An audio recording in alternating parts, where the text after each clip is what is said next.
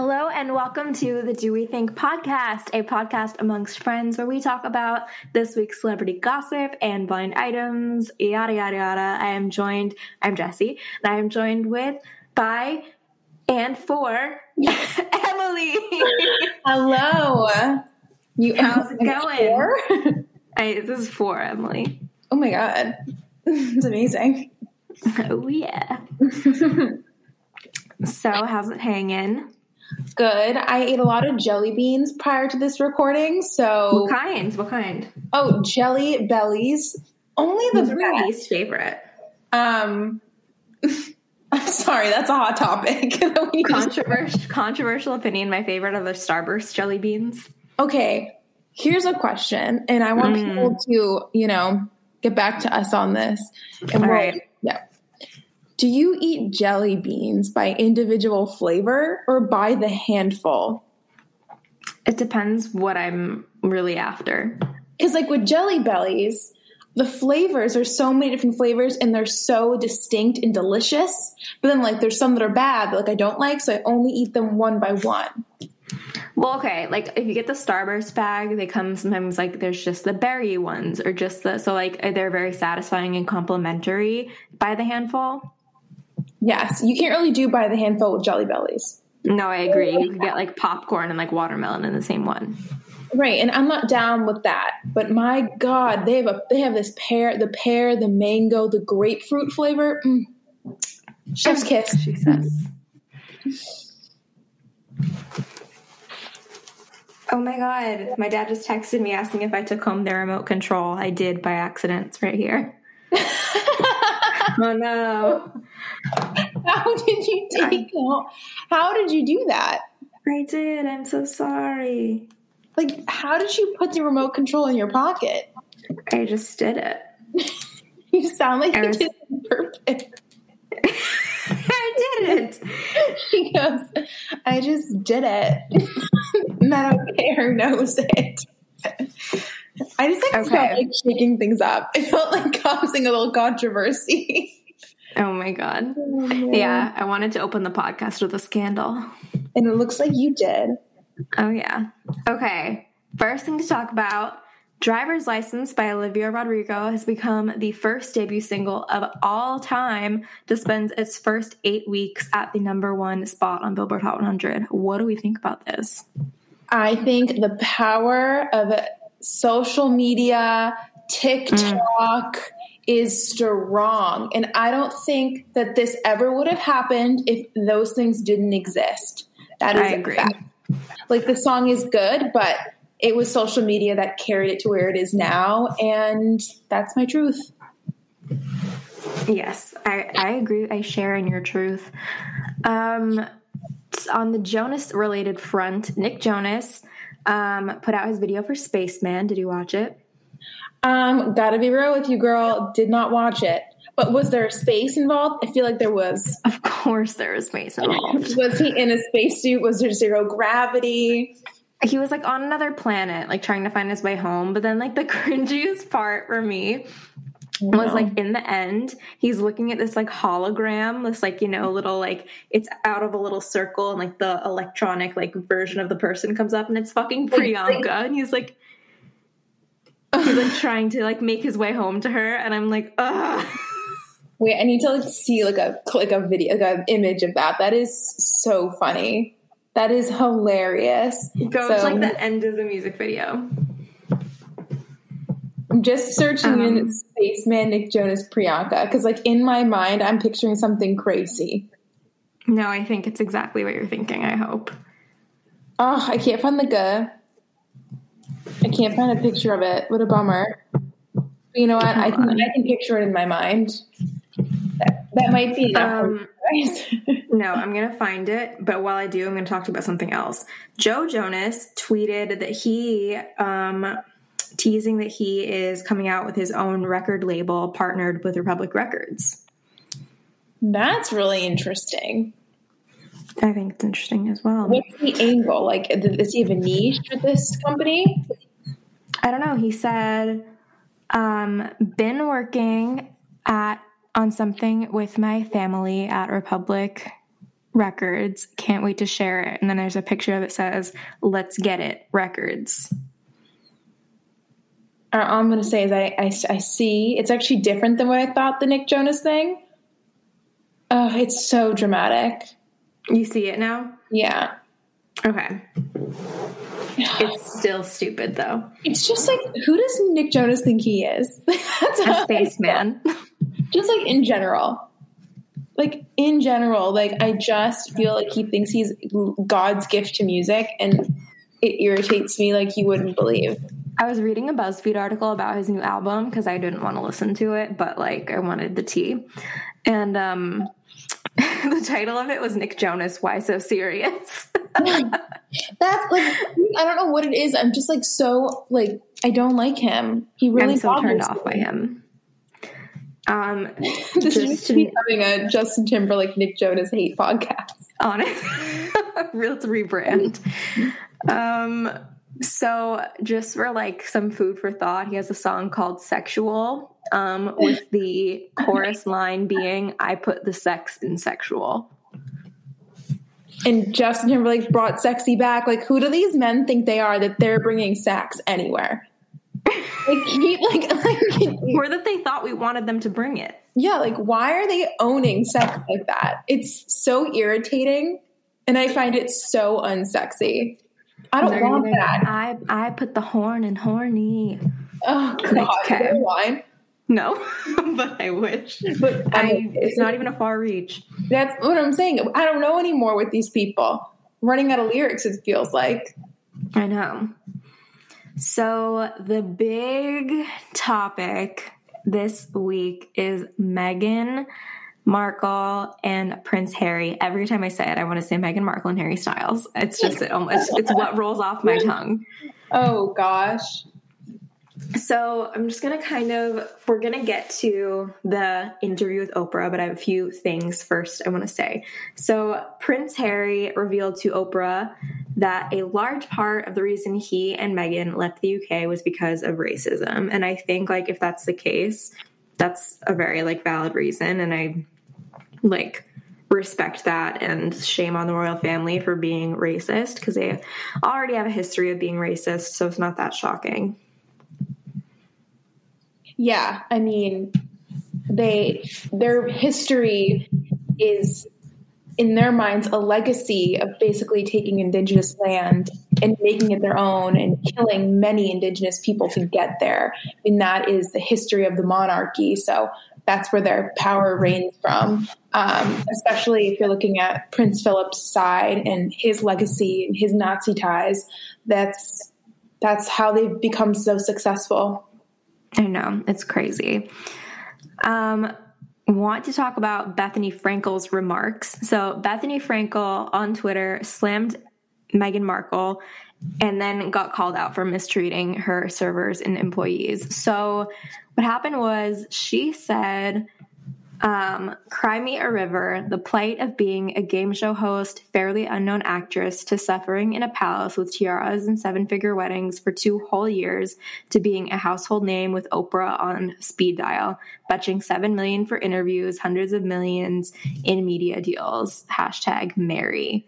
And then Chrishell, Chrishell from um, Selling Sunset said, not a white housewife comparing her struggle to Meghan's, a woman of color joining the royal family. It's the delusion for me. Everyone is working overtime trying to silence her. Let us hear what she has to say.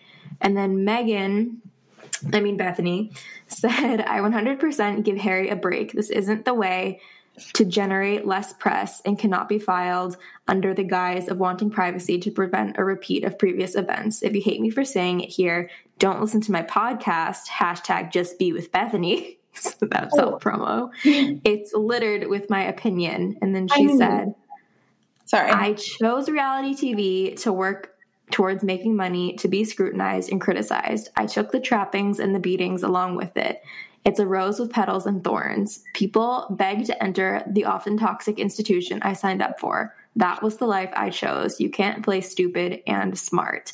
And then people who worked with her came forward and said, I was the warm up comic on your failed morning talk show, and you were a total bitch to me. For months, you never said hello, and you ordered me around like a dog. One day I walked off set because I had enough of your shit. Have a great day. And another person said, I was her server at a fancy Tribeca restaurant and she was such a bitch. There were no substitutions allowed, and she gave me the whole do you know who I am thing where I got to tell her that I did know that and that didn't matter and that Meryl Streep didn't even ask for such substitutions.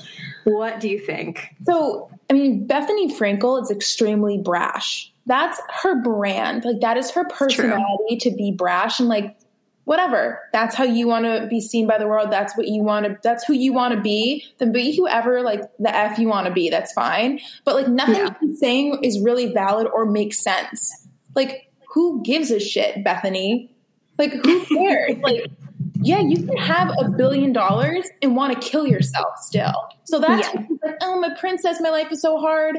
Like, who gives a fuck what you think, bethenny Okay, cool. All right, that's how you feel. Nice nice. You're really yeah, like no. strong, brave person. But like her opinion doesn't matter. Like we shouldn't even let her opinion matter to us. Like let her say whatever she wants because it doesn't matter. That's how I feel. Like, yeah. Sure. It's almost like kind of funny. Like her take on it is like funny to me because it just it's just dumb. It's just dumb. Everybody knows that money can't buy you happiness, fame That's can't true. buy you happiness. And sometimes I feel like people look at the situation and like forget that like there is like love involved, like th- there's a union involved. And like that to me, it's like people fall in love and sometimes you can't help who you fall in love with. But like when you love somebody so much, you're willing to sacrifice things for other people and people tried and it didn't work. And that's, that's how it is. So I don't know, a little bitter bethenny can go have some of her skinny margarita, like chill the fuck out. Like nobody cares.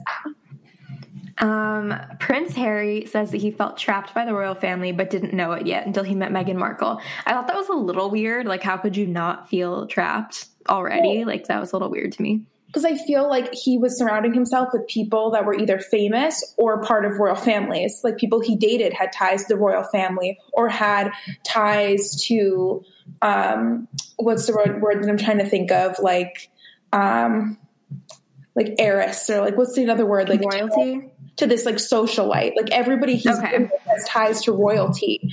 Um, so I do think that he was in it and wasn't aware of what was going on in the outside world because it's just mm. any celebrity. I mean, he was a baby born into celebrity. So you it's are true. always going to live a life that is sheltered and different, and you're not going to realize that until you step forth into the other world. And you imagine having security the day you were born. I mean, you're being you're being secured your entire life. Like there is no outside world. I think him going into Afghanistan into the military was like this way. I feel like of him, like you know, making a decision for himself and for his country and for the world. And I feel like it was really impactful on him. Um, yeah. But yeah. I feel bad for him that he said his dad stopped answering his calls.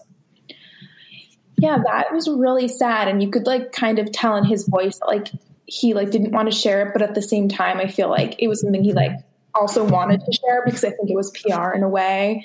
Um, yeah. But it doesn't surprise me. Like his father's a piece of shit. but like it isn't. I mean, his dad's not a really great person, and the way he treated Diana was horrific.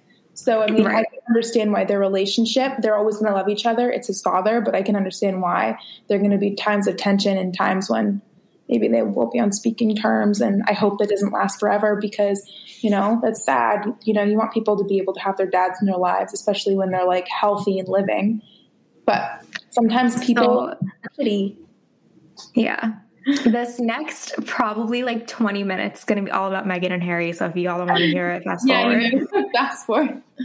But um, I basically just my knowledge of Meghan and Harry has been very tabloid heavy, and Emily's is more like Emily knows more about the royal family than me. So this is basically going to kind of be like me being like, "Hey, Emily, what about this?" and her telling me what she thinks. I think she has a little bit more of an educated opinion than me. Well, not that my opinions are stupid, but just like yeah, you know. You have like your opinions are based more on like a, on the media side of the story of the of the royals. Yes. And I'm like I've I've been very like I love Diana so much and I've watched so many documentaries about her and her life and like not even like the crown. Like i'm not like that's i guess i've watched pieces of the crown but like most of my like knowledge of them comes from documentaries and podcasts. Yeah. So First thing I want to talk about days before their interview with Oprah, the Times reported this explosive news of how the couple were quote unquote outrageous bullies to their royal aides. In December 2018, Meghan's personal assistant, Melissa Touabti, resigned after six months. Six months after the royal wedding, Meghan put a lot of demands on her and it ended up with her in tears. Um, I'm gonna. You say her assistant? Yeah. Oh, okay. I thought you said bodyguard at first. I got confused. No. And then royal biographer Robert Jobson wrote that Harry became petulant since Meghan's wedding preparations were so stressful. He wrote, raising his voice on occasion, Harry would insist what Meghan wants, Meghan, Meghan gets. A different royal source defended Meghan by saying that she is simply not afraid to express her opinion. And like, okay, I can kind of understand that because like Americans are a lot more like direct. Mm-hmm. And then it says Amy Pickerill, who was handpicked and appointed as Meghan's assistant, um, assistant private secretary, also stepped down in 2019. Meghan's bodyguard at the time, who hasn't been named, also stepped down after working for her less than a year. Um, Omid Scobie and Carolyn oh, Durand. Who that is? What? I know exactly who that is. Omid Scobie. Yes. Um, they're the writers of Finding Freedom, which Meghan was exposed to having given information to them for that book or whatever it was. Wrote that Americans can be much more direct, and that often doesn't sit well in the much more refined institution of the monarchy, which, like, I totally believe. Mm-hmm. Um, at the time about the complaints, Jason Knauf, um, who was Meghan and Harry's communication secretary, made a bullying complaint. Um, another source told the staff during the Sussex's autumn tour in 2018 that you are dealing with a very difficult lady. Um,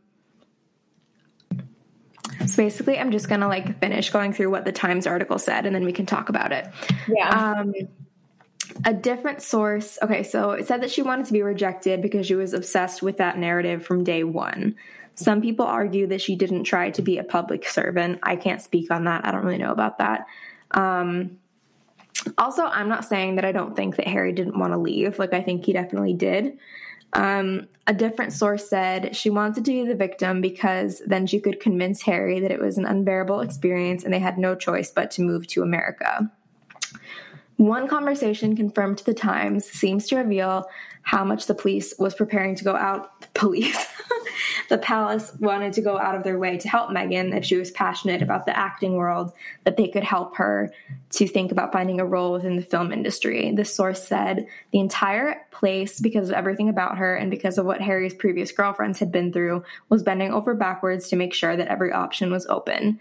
Instead, she wanted to concentrate on being um, on her humanitarian and philanthropic work and to support Harry as a member of the royal family, which I think is nice. So then all this stuff was happening in the Times, and Meghan's reps said to E News that the Duchess is saddened by this latest attack on her character, particularly as someone who has been the target of bullying herself and is deeply committed to supporting those who have experienced pain and trauma. She is determined to continue her work building compassion around the world and will keep striving to set an example um, for doing what is right and what is good. Um, and in response to everything, Meghan and Harry's lawyers said that the Times was being used by Buckingham Palace to peddle a wholly false narrative before the Sussexes, mm-hmm. Sussexes gave such a highly anticipated tell all with Oprah. And then Buckingham Palace said that they're going to be doing their own investigation. Mm-hmm. Um, but basically, Meghan and Harry felt like they were being victims of a mm-hmm. quote, calculated smear campaign based on misleading and harmful misinformation. Um, and now the issue is that the staff feels like the palace is protecting Meghan and Harry and turning a blind eye to a toxic work environment. Um, a senior aide claimed that the actions of Meghan were more like emotional cruelty and manipulation, which I guess could be called bullying. And then the complaint went to HR, but they felt like the institution didn't want to address the problem. And senior people in the household, Buckingham Palace and Clarence House, know that they had a situation where members of the staff, particularly young women, were being bullied to the point of tears.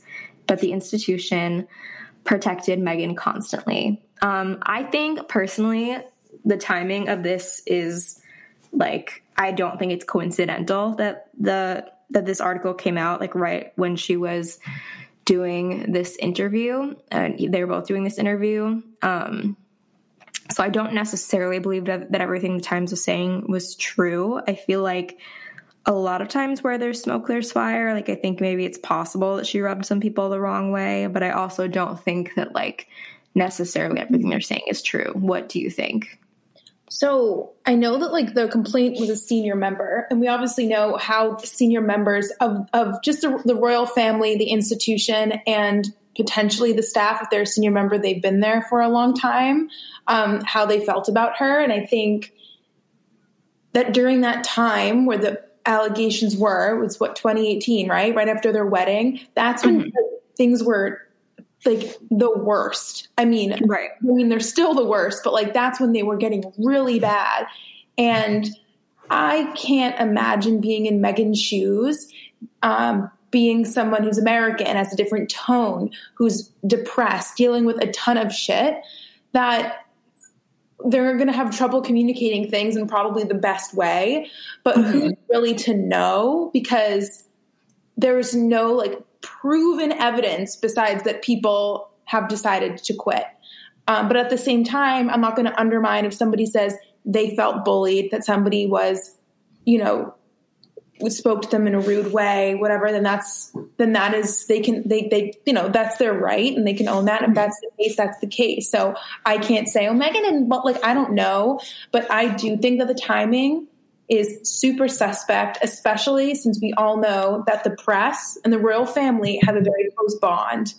They have yeah. a bond that goes back for years and years and years, and they want to maintain that relationship with the royal family. So, of course, like they're going to find a way to put something out there. Like, if they know this interview is coming and they know what's going to be interview is not going to be a positive reflection of their family, you mm-hmm. think they're not going to do something to stop it? They're very, very smart people. They've been able to be in monarchy for so many years. And um, yeah, like I, I feel the timing was calculated. I can't say, I can't speak and say that this girl wasn't bullied. That's not my right. I don't know. Right.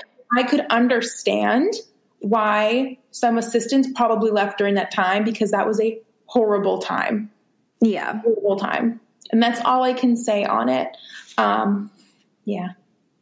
I appreciate your perspective. Thank you. I'm very passionate. My tone is very passionate. See, like, I feel like sometimes I have a very direct tone. Like, I can have a really mm-hmm. intense tone, but like, I, it comes from like a passionate place. I wouldn't say it comes from like a place of like, I'm better than you. Hate. Like, that was, that's never like my intention. And I would never want that to be the case. But I feel like yeah. it's an easy place to manipulate a situation for your benefit. Yeah. Like so, to manipulate that. Yeah.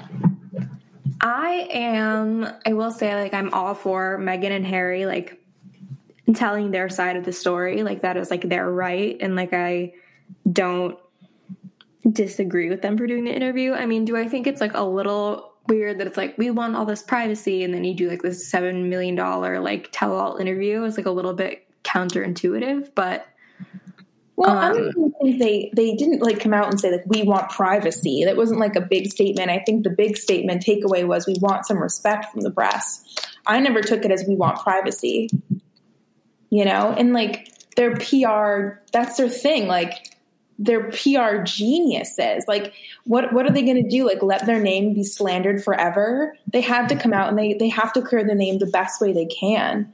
And if that was the move, that was an incredible move. And they that their PR team should be freaking given a plaque because it was just it was genius. It was it was very very smart. Yeah. I want to compare because people are going to compare it um, Meghan and Diana's experiences and saying that they're the same. I have to disagree that they're the same. I mean, I think Diana's experience within the royal family was widely different from Meghan's. Like, she was followed everywhere. And when, you know, I feel like her situation was almost like to the scrutiny level of like Britney Spears. Like, it was like insane. And Diana also dealt with a lot of mental health issues like depression. There's been like a royal biographer who thinks that she might have suffered from borderline personality disorder and that she was cutting herself at one point. We know she had eating disorders. Yeah. And um, Prince Charles was cheating on her and neglecting her from the start. So, like, on that front, I'm not saying what Meghan has had to deal with isn't bad because it is, but I think like their situations are not the same. Um, I think that there's similarities and there are differences. I think they're different people with different backgrounds, so it's not going to be the same situation. Um, for Meghan, I think hers is very race driven, um, and I I do think that the paparazzi similarities are actually the same, and you could even really? say heightened because social media didn't exist at that time. So instant um, publicity wasn't as attainable. Um, getting the shot and getting that out to millions took a little bit more effort and time than it does now.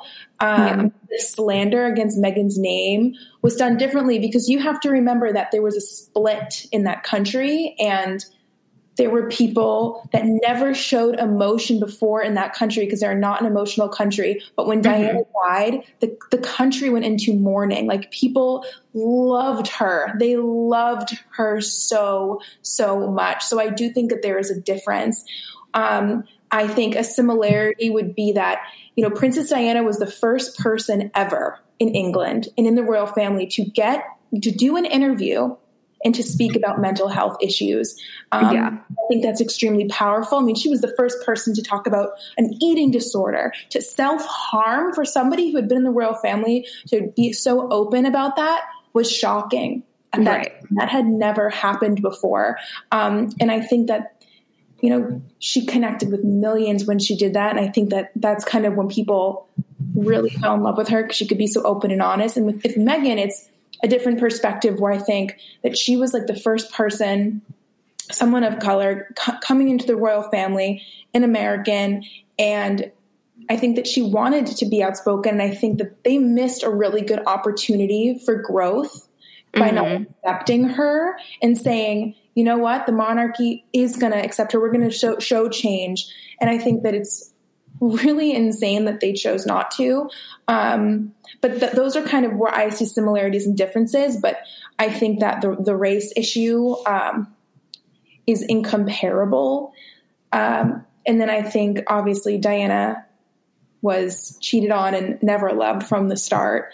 Um, we've have you heard the leaked audio of like the, all the weird things that uh, Prince Charles had said to Camilla, like a phone call that was leaked that Diana had heard. I mean, there's it's it's it's such a sad story. Yeah. Um, and I so wish it had a better ending. And the media can be a dangerous, dangerous place that can drive people to, you know, the brinks of their life. Um, do you think that Meghan wanted to be accepted by the royal family?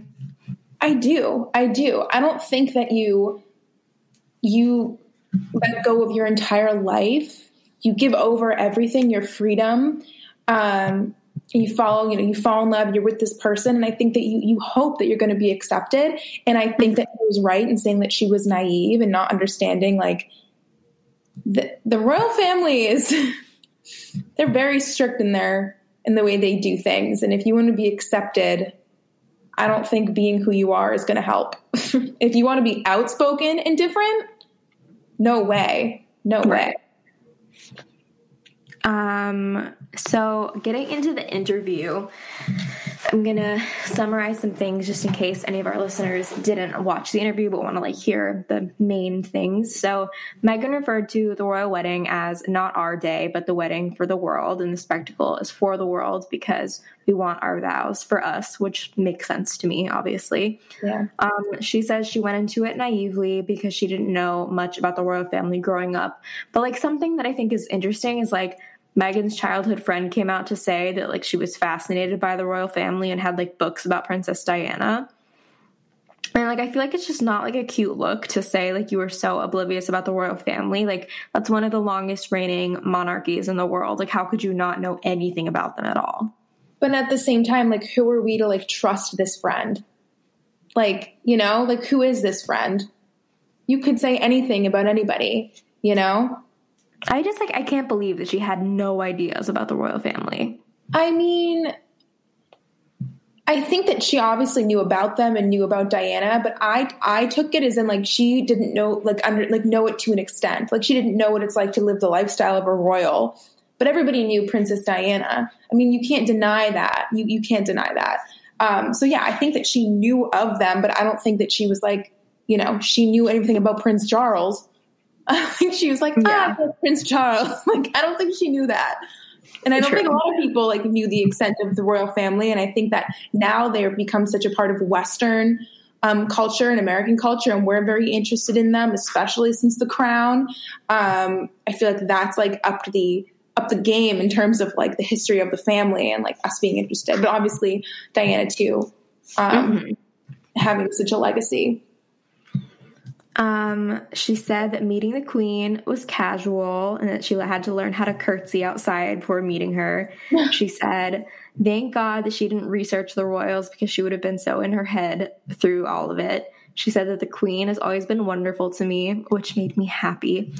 Yeah, um, anything negative to say about the queen. It's like I think people have to understand like the queen doesn't really have much power, like let's be honest. Well, I mean, she does, but at the same time, like duck. She's just like a figurehead. True, but I mean, there are things that like she has stances on, and like oh, yeah, she has stances, yeah, and like her opinion is really important. But I think like she can't control like the years of racism that have like been going on through this family and like I don't necessarily think that she's racist.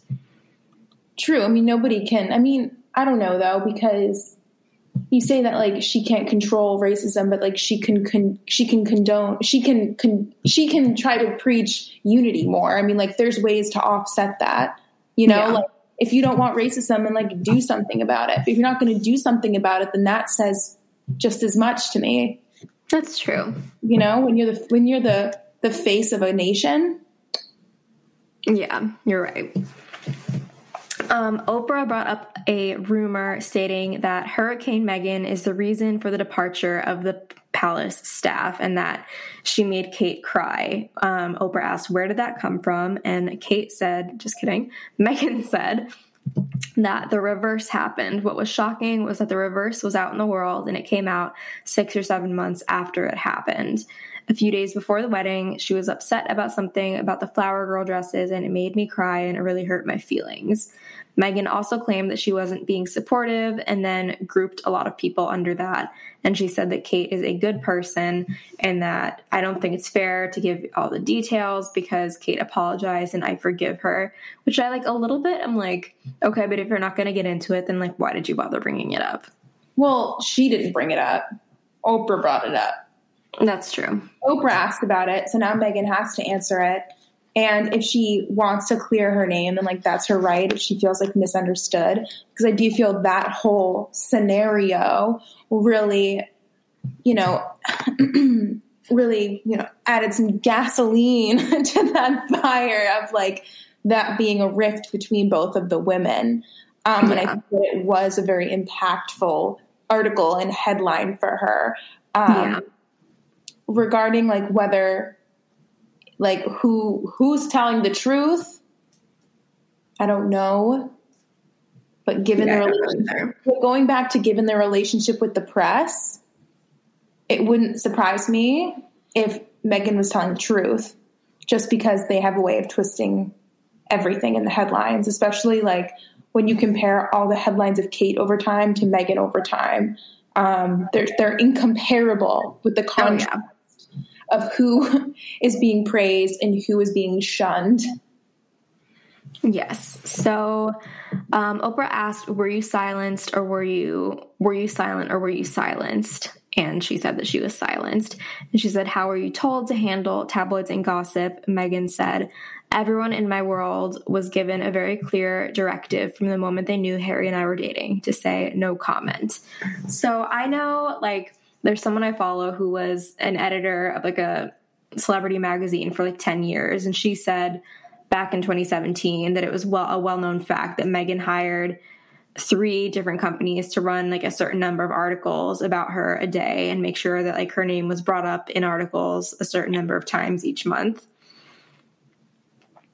And um so I feel like I mean that could just be like that they wanted to like offset the negative press. Mean I've heard the opposite from journalists in the UK that basically were like it was a free for all to attack Meghan like I've heard I've heard the opposite. Well, I've heard like in the, in United States media. Oh, okay. I was thinking UK media. No. Um, and then she said, I felt like it hasn't occurred to anyone that I was suffering and I was asking the institution for help. So she said, you know, going on the tours was exhausting and she was tired. And I mean, like, I totally empathize with that. Like, I get, I'm sure it was exhausting, but I'm at the same time, I'm kind of like, that's the job. Like, you're on a tour in like Africa, surrounded by people who are much less fortunate than you. And you're like, no one asked if I'm okay. And it's like, you're not the point of this tour.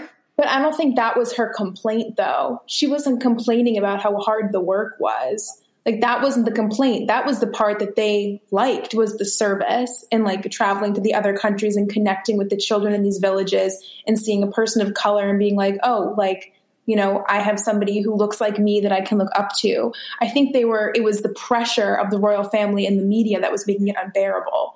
I think that's what was making it exhausting was being like you're doing all these things but the the freaking country and your family like is sharing the opposite about your life is like making you out to be somebody you're not. I, hmm. I didn't take it as she was exhausted from the work. Especially like an actress, she's somebody who's you know, she had to travel a lot before and like be on set for 12 hours a day. Like, you know, they're used to that kind of grind. Like I didn't like when she like the interviewer like asked her how she's doing. She's like, "Wow, like nobody asked me how I was doing." I was like, "Cause "It's not about you." Yeah, but I think that was and they talk about talk about that moment like that was when she was kind of at a really low breaking point and like yeah that is he asked how she was doing and she was honest you know and she was having a really bad moment and she was honest about it um, yeah. and i don't think that that's a reflection of how she was feeling about the service i think that mm was how she was feeling and and that's what she said and sometimes i wish people would say that they're exhausted because it makes That's it look true. like people are, are, you know, that everyone's a hero and everyone can do everything. And sometimes it's nice to hear somebody's tired because I get tired. I'm all the time.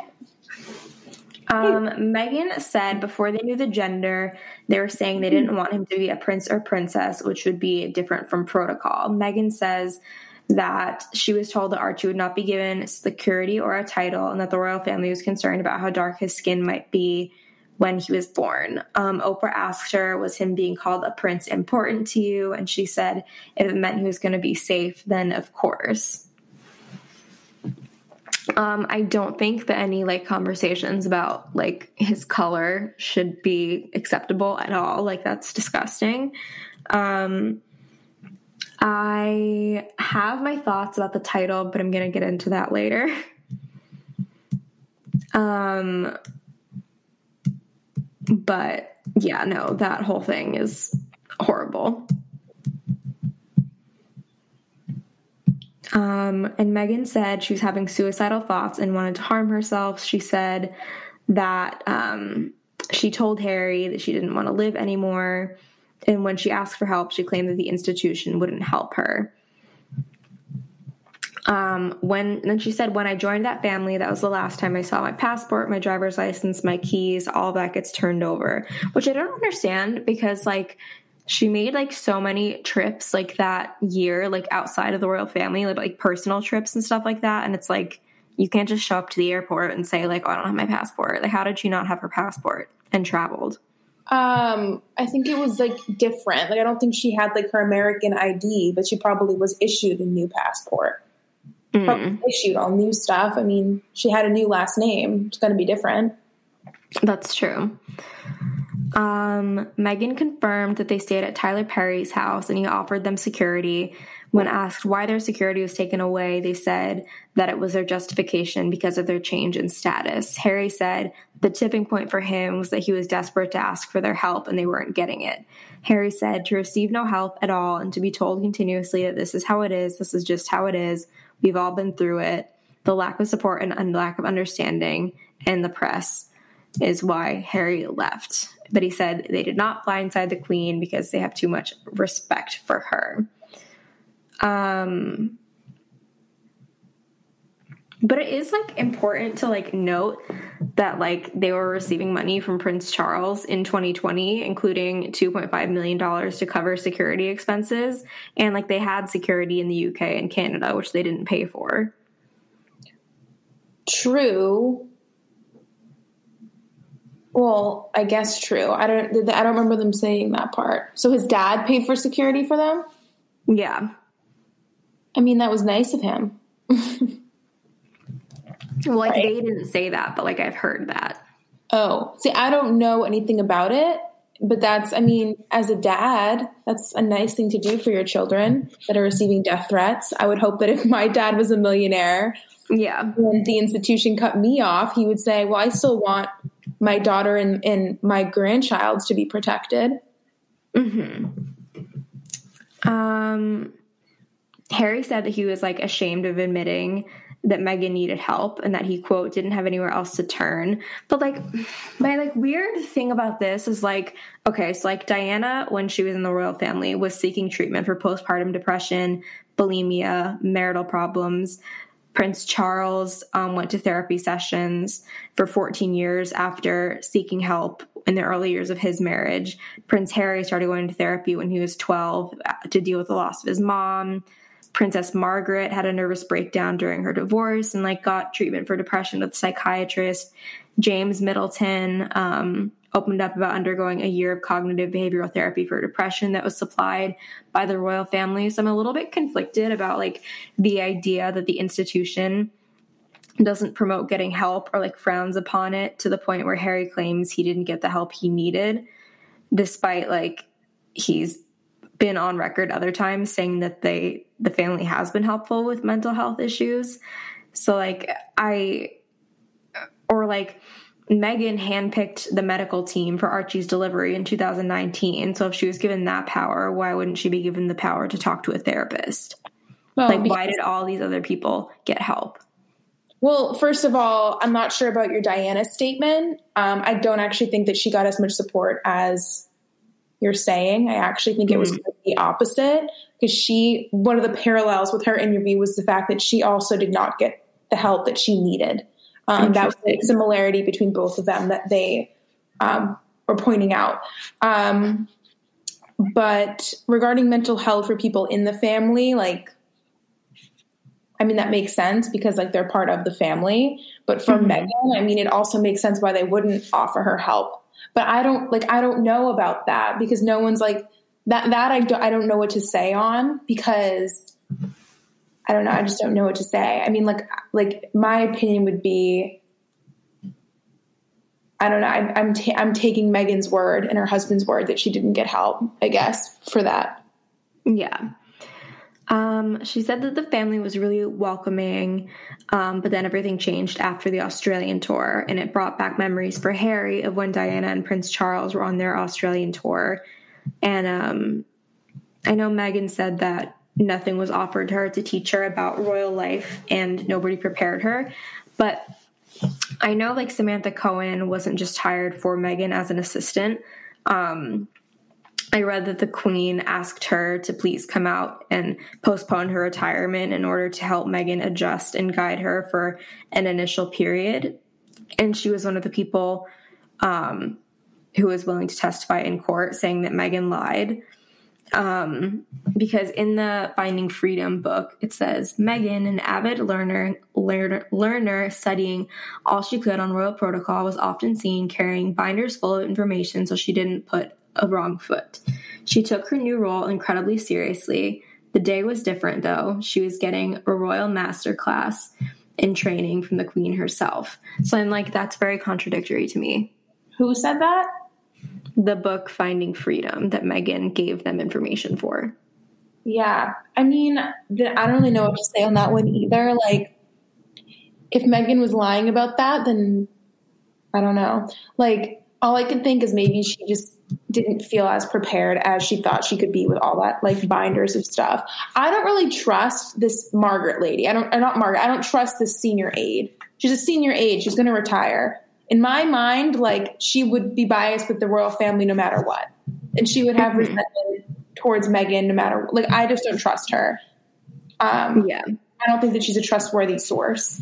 But um, yeah, I mean, because I feel like there's a lot of ways that you can spin. Like I didn't feel prepared, you know, like that's true. Saying like, you know, you know what I'm trying to say. Yeah, I do. Like, being prepared, there's like so many different levels of prepared. So like, she could be really general and say, "Well, I wasn't prepared enough," but like actually was did have a lot of stuff. You right. know what I'm saying? Like, no, I so do. I mean, she could have said that and was prepared, and that's just her take on it. She just still needed more preparation. Um, Oprah asked, in conclusion, would you still be with the royal family if you had the support? And Harry and Meghan said, without question. But like for me, I'm like, I don't understand that because Meghan said they didn't want to step down from the family. Um, but like if your family was like so racist and was like treating you horribly, like why would you still want to be like a half royal? Well, that's the whole thing, though. If they had supported her, they would have stayed. If they weren't racist and treated her well and cared about her mental health and the well being of their child in their in their future, then they would have stayed. I think that's all under the same umbrella. Mm. Okay. And obviously, without all those things, like you couldn't see why you couldn't stay. Right. And also, um, like, there's a lot of people who have really good experiences with Meghan. Most of the negative stories we hear are people that either have ties to the royal family, have worked for the royal family, or are from England. You know, but people what's in the US and her fans and other people who have worked with her, really, there are a lot of people who say she's actually really pleasant, but she is direct. She speaks very directly. Mm-hmm. Um, so a big like thing that was talked about during that interview um, that I want to talk more about was that Archie was denied the title of prince. So like Meghan said the title of prince was Archie's birthright, but that's not true. Like the conventions were put in place over a century ago by the Queen's grandfather George V um, saying that only children and grandchildren of a sovereign have the automatic right to the his or her royal highness title and prince or princess. So in the case of Archie, who is a great grandchild of the monarch and child of the second son of the heir to the throne, he would have the title Lord Archie, Earl of Dumbarton. Um, but then at the time of his birth, it was marketed and said that Harry and Meghan didn't want an official title so that he could live a more private life. And then Archie, they they had to have known that Archie would be he would be Lord Archie Earl of Dumbarton, but then once Charles became king, he would have had the prince title, and that's something that Harry had to have known.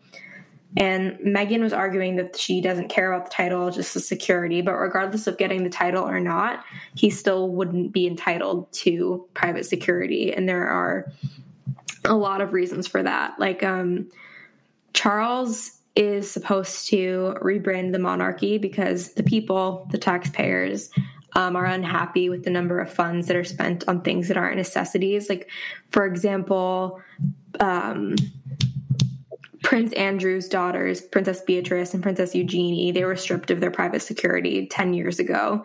And his argument um, that they should have security failed because their cousin, the princess of the daughter of Princess Anne, had no protection and she was arguably higher public profile.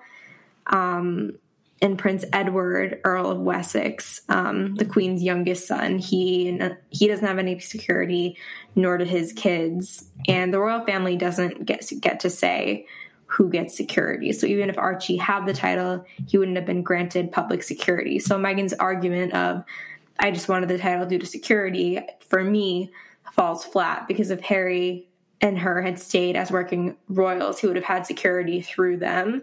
But then as he grew older, you know, it would have been the same thing as Beatrice and Eugenie. You know, okay, now you're older, so you have to go do your own thing. Mm-hmm. So when Meghan was saying they didn't want him to be a prince, um, which be, would be different protocol. I mean, I don't doubt that it would have been different protocol because that's not how it works. And I feel like that argument just wouldn't have worked. So I'm just I'm very confused about why she thinks he wasn't given prince. Like I feel like what was unclear is I feel like she kind of tried to say like because they thought he was going to be dark skinned, they didn't want to give him the title of prince, and that's not true.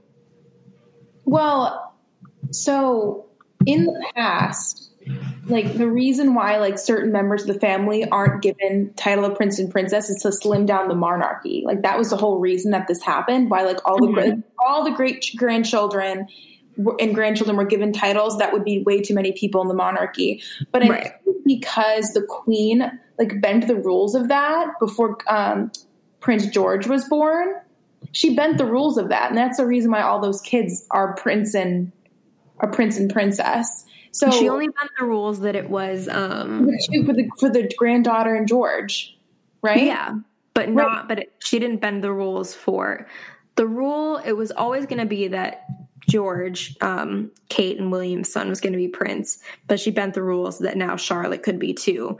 But the but the son of the person who's not the direct heir wouldn't be a prince. Right, right. Well, but the other rule is that is that all of the male heirs of the prince wasn't that wasn't I don't know. Anyway, that's beside the point. Um, but I feel hold on. I have a note on this.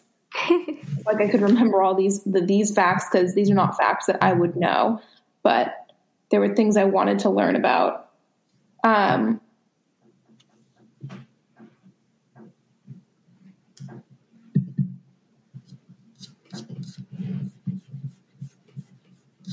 I, I don't know. I don't know about. I genuinely like. All I can say is that the queen had bent the rules for what's her name, Charlotte. Charlotte. Maybe they were hoping that they would bend the rules for Archie, considering that people wanted to kill him before he was born. Like, sure, whatever. Um, if they thought thought that maybe that was like maybe that was their only way to get to security for their son is that he had a title, then like I understand that. Even though if if whatever the birthright thing I don't know where she got that from. Maybe but if they stayed working for the royal family, he would have had protection through them, regardless well, of his title. But apparently, when Prince Charles dies, he does get a title, Archie. Yes. That's how it's supposed to be. So I, I'm thinking maybe they were like, why do we have to wait until then? Like, just give him a title just to give him protection. You know what I'm saying? Like maybe they but were. The, but if they stayed with the family, it, he would have had protection regardless. Right, but they couldn't stay with the family. Right. And but that's then, go off. But, yeah, but then they can't change the protocol just for him. Right, but maybe they were hoping they could change, you yeah. know, make a change. You that's know, true. because they just wanted him to be safe. So then. Buckingham Palace released a statement about the race issue. They said the issue raised, particularly that that of race are conceding. While some recollections may vary, they are taken very seriously and will be addressed privately by the family. Do we believe them? Well, they didn't deny. They didn't. They didn't outright and condemn racism in that thing. They didn't say we would ne-, like. They didn't. Um, yeah. So I mean, it was. There's nothing to believe. They didn't really say anything. All they said to me was like, oh, "Well, well do we believe that they'll like address it?" I mean, what do you mean? Believe that they'll address it in the future? Like that they'll address it, like to like see to it that like people in the family don't act racistly. no, I don't think so. I think they're gonna have some like more, maybe some more like publicity training. I don't know. I just like, I think they're racists. Oh, I agree. So like that's all I can say. Like, what is she gonna do? Um, there's a blind item about Meghan and Harry that I want to read to you and see what you think. Um, how do you handle relatives who go against the family? Whether you love or hate this actress, there is no doubt she has changed her husband's life. It looks that it looks like that may not have been enough for her. She was seeking to change his family too. Was his family shocked by what transpired? No. The couple has repeatedly bit the hand that fed them over the past couple of years. All that they were given was ne- was ever enough. Um, when his family had enough and withdrew the hand, they knew that there were there would be a vicious response, and they were right. It was inevitable, sad, unpleasant, but inevitable. What do you think the couple's goal was? This was not an innocent sharing of feelings. This was a deliberate attempt to hurt the family. How would the couple benefit from that? She seems to believe that if they portray the family as evil and themselves as innocent victims, they can simultaneously take down his family and elevate themselves as brave or heroic. Could that happen? This is not the first time someone has attempted to hurt the family. While the family cannot directly respond in kind, they will endure. Are the couple victims? She is not innocent, nor is she a victim. In fact, much of her past was quietly handled by his family to protect her so as to not become an issue. He is not innocent either. He knows that many of his past indiscretions were also quietly handled in a way to protect him. Thus, the assertion that they were not protected is erroneous. Frankly, she was caught engaging in untrustworthy behavior from the beginning, so she should be grateful that the family protected her. What did she do that was untrustworthy? There was an incident of her surreptitiously taking photos at a family member's home. She was never invited to the home again and seems to have held a special grudge against those family members since then. We know that story well. So is this all on her? No. Her participation in this exercise is abhorrent as well. He has shown himself to be weak and disloyal. He thinks he is a hero turning against his own family, but he is a fool. What will it take to reconcile the parties? The only way back is without her. If they divorce and he returns, the family will cautiously welcome him back. I one thing I agree with in this blind item is that I don't think either of them are ne- are all innocent or all victim. Yeah, I mean, I'm sure that there was things that happened that weren't that Meghan didn't make the best decisions, but like, what did Prince like? Did Prince William like submit this blind? Like, who, like, who submitted this blind? Like you're telling me like somebody with ties to the royal family didn't submit that blind. You're telling me somebody was like, all right, guys, here's our chance. There's this guy named Enty, and he has a blog, and here's our chance to spill the tea. And like, that just sounds like so calculated to me. Like, every single thing they hit on there, like, I don't know. That is not Enty's blog, but. Oh, true. I always think Enty does that blog, but Enti doesn't. Nope. But anyway, it doesn't matter. Like, like who, who, who was the person who sent that message in, right? Yeah. That could have been anybody. That I anybody can make up all that. Who knows? Like who knows? But like that's the perfect thing to come out right about now, right? Yeah. Um but like at the same time I'm just like like okay, like they left. Like what else is to the you know, like what else? They left, they're gone. You know, like this is it. So happened and now they're it's it. All right, last thing I want to talk about. I always have so many things I want to talk about, and then I run out of time because I forget. I know, and then we're both like we get so excited. We do, guys. Audience, I hope you don't think I'm crazy. I just, just like I said earlier, I'm just so passionate. So like, I just hope my tone is like nice. I love jesse I don't care what she thinks. Like, I don't give a fuck what she thinks. No, like, I obviously care what you think because you think very smart and like accurate like things insightful things that i love to hear i love to hear your, your perspective on a million things and i really have enjoyed loving hearing your, your perspective about this because you know as much as i like support meghan and harry like there are always two sides to a story people all people have feelings and like it's good to be aware of all of all of it um right back at you yeah i just you know I have a power, a passionate stance. So, yeah, I don't sound crazy or mean. Right. I'm gonna try to rush through as many topics as I can get through in the last right. like ten minutes. You guys can't All see me I'm doing like the money sign, throwing money around. That's a All right topic. So performing at the Grammys tonight, we have Bad Bunny, Black Pumas, Cardi B, BTS, Brandi Carlile, DaBaby, Doja Cat, Billie Eilish, Mickey Guyton, Haim, Brittany Howard, Miranda Lambert, Lil Baby, Dua Lipa, Chris Martin, John Mayer, Megan Thee Stallion, Maren Morris, Post Malone, Roddy Ricch, Harry Styles, and Taylor Swift. Something I think the exes are back together. Yes. Harry's opening the show. Um, what I thought was cool um, for the Grammys this year, a filmmaker named Gibson Hazard shot a series of short films designed to tell the stories behind each of the Record of the Year nominees. So they're going to provide some context so you have a sense of who they are before they walk on stage. Um, rumor that Cardi B and Megan Thee Stallion are performing WAP tonight at the Grammys. I'd be elated. um, USA Today predicts that Future Nostalgia will win Album of the Year. I we're gonna get into our predictions in a little bit, but um, so far we have some. Whew, I scratched my mic. Um, we have some wins already in just from um, the like the pre-show. So "Rain on Me" by Lady Gaga and Ariana won the award for best pop duo slash group performance, which was I actually thought "Exile" by Bon Iver and Taylor Swift would win because I feel like the Grammys just like go nuts and have a major boner for Bon Iver. Mm. But I digress. Um, I had a boner for him, so um, as I thought, um, for best song written for visual media, it was "No Time to Die" by Billie Eilish. Very exciting. Um, Blue Ivy now is a Grammy winner because "Brown Skin Girl" by Beyonce, Blue Ivy, SAINt JHN, and Wizkid won the award for best music video. Blue which, Ivy, man, that's so cool. I know. We just like I'm like we knew we knew that video would win. Mm-hmm, mm-hmm. Um, and it should. So for for predictions, I think this night really belongs to Dua and Taylor. It is like mm-hmm. their night to lose. To lose? No, like it's their night. Like oh, it's like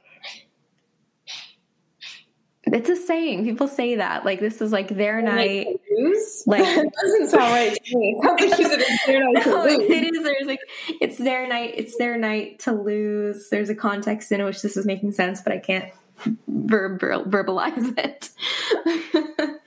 um, what do you think will win for record of the year? These are hard. These are real. This is a really hard category. It's like I even like wanted to like refresh my mind and like listen to some music that like I haven't listened to before to like really I don't know know what was going on and the difference. You know the similarities and differences between the people who are nominated. And I feel like they're they're so different. These yeah. records are so different. Um, I definitely feel like Dua Lipa's Future Nostalgia was a huge hit. No, no, no, no, no. Record of the year, honey. Oh, sorry. Well, no, I'm just saying. I'm saying in general that album. Oh yeah, yeah. Isn't her song nominated for Record of the Year? Yeah, don't start now. Yeah, yeah. No, I'm saying that whole album was such a big album. Like when I think of this like past year, just I don't know. I feel like I was always hearing her music everywhere. Um, and yeah. how many freaking remixes can you do? Like, I mean, that. Oh my god, I know. You know, so I honestly feel like that song it has a good chance of winning. But my God, Black Pumas is so good. And it is just so soulful, soulful. And like, I wish that they stood more of a chance, but I don't think, mm-hmm. I don't think they're going to win this. But that's like on a personal level. Like I would uh, on this list, that's who I would want to list, win on a personal level. Um, but I do feel like Dua Lipa is going to take it. Um, but I really love everything I wanted um, feel like that has another good chance. Like I feel like she probably won't win because she won record of the year last year. Oh, did she? Yeah, I didn't know that. For what song? Bad guy. Oh, I thought you said du- Dua Lipa won't win. No, Billie. But yes, yes, no. That's why I was hesitant. That's why I felt the same exact way because like she won so many Grammys last year. Yeah. Um, I don't love the song Black Parade. I don't really think that it was that big of a hit compared to the other songs. Savage, I mean, it's a banger. It was Savage you know, to me could win. It it was like the quarantine song. That's what I think of. So I mean, I think it could have a chance there too. Oh, that also won best rap performance. My bad. Yes, yeah, I saw that. So I mean, I don't know. Like it's tough. Like I think you're right. I think that Savage has a chance, and I think that Dua Lipa has a chance I think in this. I think Don't Start Now has a chance. I think Circles by Post Malone has a chance, and I think Savage has a chance. Yeah, I've written off Post Malone for every single category. But you're a Um, big you're a big Post Malone fan. I am a big Post. Malone not fan. So we're on different we're on different sides here on that. For what reason? You are not educated on his discography at all. I just don't like his mu I'm just not a fan. It's just I've tried. He's just not he's just not for me. Like he's just not for me. All right, album of the year. bad. I don't think that he's bad. I think he's very talented. His music just doesn't like hit that chord for me in my soul that makes me like listen to him. Yeah. Um, album of the year. Um, I think Folklore is the easiest bet, but if not, Future Nostalgia. Um, yeah, I would be surprised honestly if Taylor wins. I don't know why. Like I love it, but I don't think that it was like. I feel like people were very torn on that album. No, I think it's gonna win. You think folklore's? I mean, I would love it to win, but like I don't know. I don't know honestly. This was a crazy. I don't know. It's really hard. I feel like I love everything so much. Um, how do you say her name? Is it Jhené Aiko? Jhené Aiko. Jhené Aiko. Okay, first of all, that album has 29 tracks on it. I know. 29 tracks on it. Um, and it's very good. And the Yeah. song All the Way, where she says Pussy Fairy, the Pussy Fairy, was like, that song was so sexual in the best way. Like, my God, it's so good. So, you guys need a good song. Listen to All the Way. If you feel like getting horned up, listen to All the Way. and I love Um, the album by Haim. Um, I don't think I'm saying I don't. I never say their name right. Is it Haim? Hi, um, Oh, yes. All I can say is, oh, I love that album, and I love the song "Summer Girl" so much. It's so good. You guys should all listen to it. Song of the year, I think either Don't Start Now, Cardigan, or Circles. Um, yeah, I don't think Cardigan's gonna win. It could because the Grammy does love um, a good melody and like melodic switch ups and hooks. I knew you. yeah, it's it's really good. I love it. I just like don't know. I don't know what to think. um, new artist, either Phoebe Bridgers or Megan Thee Stallion. Yeah, I agree.